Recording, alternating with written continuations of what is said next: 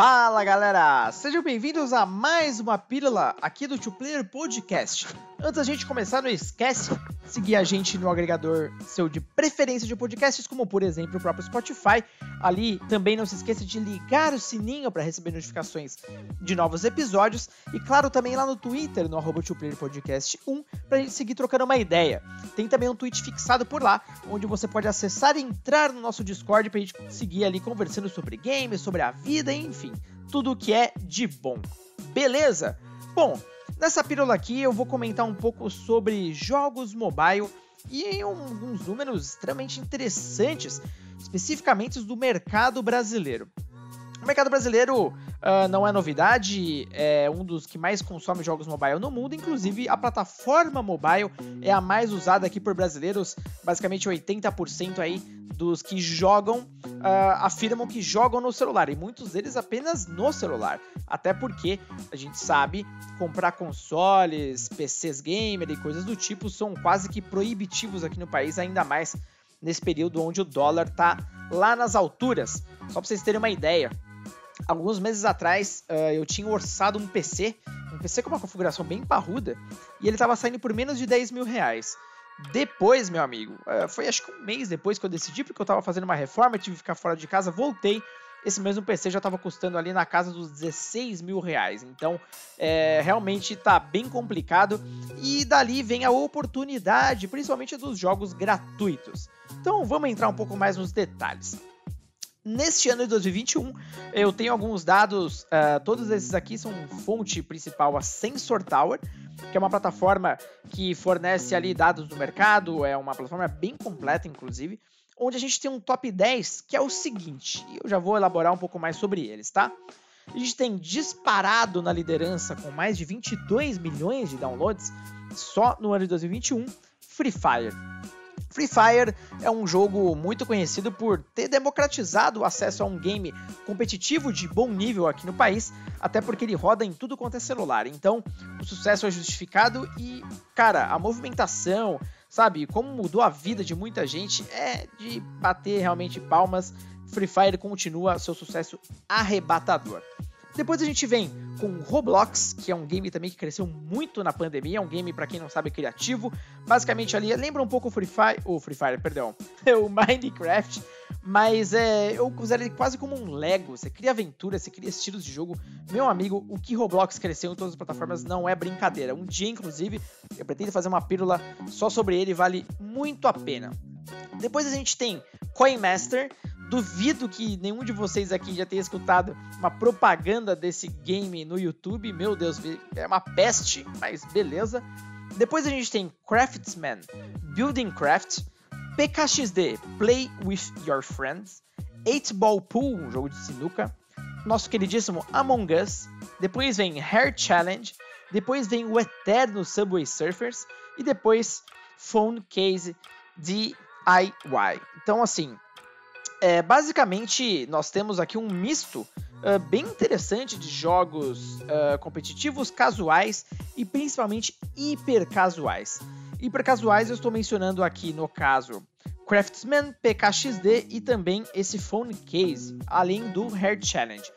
Hiper casual, para quem não conhece, são jogos extremamente simples de conceito. O gameplay geralmente dá para ser ali facilmente adaptado para uma mão só, e é um game muito puxado também para pontuação.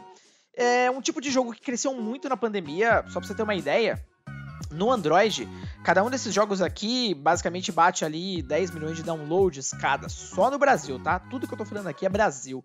E eles são games uh, de muito fácil aprendizado e servem como uma porta de entrada, inclusive, para quem não costuma jogar. Então, é uma experiência muito amigável para quem depois quer se aprofundar mais. Então, a gente tem que valorizar muito. Sabe aquele efeito, fazendo um, talvez um paralelo com a, o público que está mais consumindo a gente aqui, o que o Wii fez uh, na época, onde era um console que você, em alguns jogos, nem precisava apertar botões, e você via ali os pais, avós, enfim, se divertindo e depois, quem sabe, até consumindo games mais complexos. Então é um movimento até parecido, tá? Uh, aqui, a soma que eu tô falando desse top 10 é tanto Android quanto iPhone, né? No caso, eu vou mencionar aqui como iOS, tá? E olha só que interessante como muda o ranking pra caramba, inclusive, de uma plataforma para outra. Quando a gente olha para o iOS, o Pokémon Unite, que foi um dos grandes lançamentos do ano, inclusive o maior lançamento de um jogo MOBA na história, é, ele aparece já na segunda colocação no iOS no Brasil. Enquanto no Android ele não entra nem no top 10. Então é muito interessante a mudança uh, de como você analisa uma plataforma a outra. Obviamente o iOS tem uma penetração bem menor aqui no Brasil, pelo seu alto custo. O Android domina o que? Basicamente 95% do mercado. Já no Android é difícil justamente pela massificação. Então qualquer jogo que chega depois vai ter muito mais trabalho para atingir esses rankings. E vale lembrar, Pokémon Unite foi lançado há dois meses atrás. Então no iOS ele tem uma conquista ali realmente muito relevante, mas muito mesmo. Quando a gente fala no total de downloads em cada das plataformas, na App Store nós tivemos mais de 41 milhões, o que é uma queda de 20% em relação a 2020, e no Google Play 604 milhões, uma queda de 11% em relação ao ano passado. Essa queda precisa ser analisada com muito cuidado, até porque você pensa, putz, será que o negócio uh, tá desandando, os jogos não foram tão interessantes? Não. A gente precisa lembrar que 2020 teve a explosão da pandemia e foi um período, um ano inteiro, completamente atípico para qualquer uh, conteúdo ali do setor de entretenimento. A gente teve um boom na busca por jogos, música, live streams, séries, filmes, o que você puder imaginar que seja digital. Então essa queda, na verdade, é uma queda muito esperada e não é tão grande assim. Então a gente vê que os jogos mobile continuam aí firmes e fortes. É realmente impressionante. E cara, é... existe um potencial para mais crescimento ainda. A gente não chegou no pico não. Uh, os brasileiros, ainda que esse ano e ano passado tem sido bem complicados, a gente teve um certo freio aí na economia. Uh, só que o Brasil ainda continua sendo o quinto país com maior número de smartphones no mundo. A gente só perde para a China, grande surpresa. Índia, que é um país com também um bilhão de habitantes, que tem um boom econômico absurdo. Estados Unidos, Indonésia um outro país ali com boom econômico. E depois vem o Brasil. Só para completar o ranking, com curiosidade, a gente tem Rússia, Japão, México, Vietnã, que é um país que está crescendo absurdamente, a gente fala muito sobre ele ainda, e depois a Alemanha. O Brasil tem ao todo ali mais ou menos 214 milhões de aparelhos, sendo que a gente tem uma população online de 160 milhões. Olha só que coisa louca, né? Então, uh, basicamente ali, uh, aliás, perdão, 214 milhões é a população, né? Pelo amor de Deus. Número de smartphones, a gente tem ali 118 milhões. Então, existe ainda um belo espaço para aumentar a penetração de smartphones no Brasil, né? A gente acha que nós estamos todos aí com seus Galaxies, iPhones, etc, mas não, tem muita parte da população que usa, por exemplo, aqueles famosos feature phones, os celulares mais simples, como aqueles Nokia tijolões. Então, realmente há um caminho muito grande a percorrer ainda. A gente entra no papo de desigualdade, enfim, é um outro assunto aí para ser muito bem discutido. Só que olha que interessante, a gente falou sobre o número de downloads, é, são números muito grandes.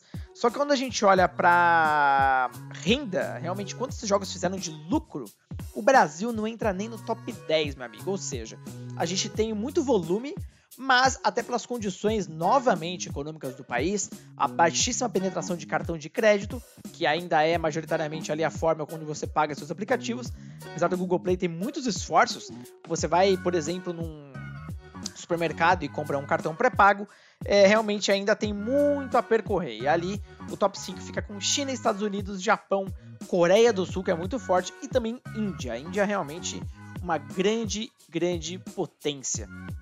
Louco, né? É, como o Brasil ainda tem essa dificuldade, e olha só que interessante.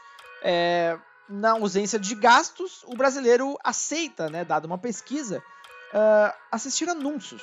Essa pesquisa, inclusive, foi gerida por mim através da Animo TV. Nós falamos ali com milhares de usuários e basicamente 69% deles falaram que beleza, eu aceito assistir aqueles anúncios que dão uh, recompensas e trocas, sabe? Por exemplo, você assiste um anúncio e ganha uma vida, uma moedinha, etc. Melhor isso do que de fato investir. Então, existe aí um filão para quem pretende fazer anúncios nos jogos de celular. E aí, para você, algum dado desse surpreende? Uh, outra informação bem interessante que a gente pode abordar em uma outra pílula é o crescimento dos jogos cripto, os jogos NFT, como por exemplo Titan Arena, que é um praticamente uma cópia ali de Brawl Stars, mas com NFT no meio. Uh, e o Brasil está sem um mercado muito importante, um mercado emergente aí nesse setor. Então, em outro momento a gente pode falar sobre ele. Beleza? Bom, galera, espero que vocês tenham gostado desse episódio, um pouco mais informativo, mas acho que uh, valeu a pena aqui trazer informações bem relevantes para vocês no mercado. Beleza? Um grande abraço, galera. Nos vemos no próximo episódio. Até lá.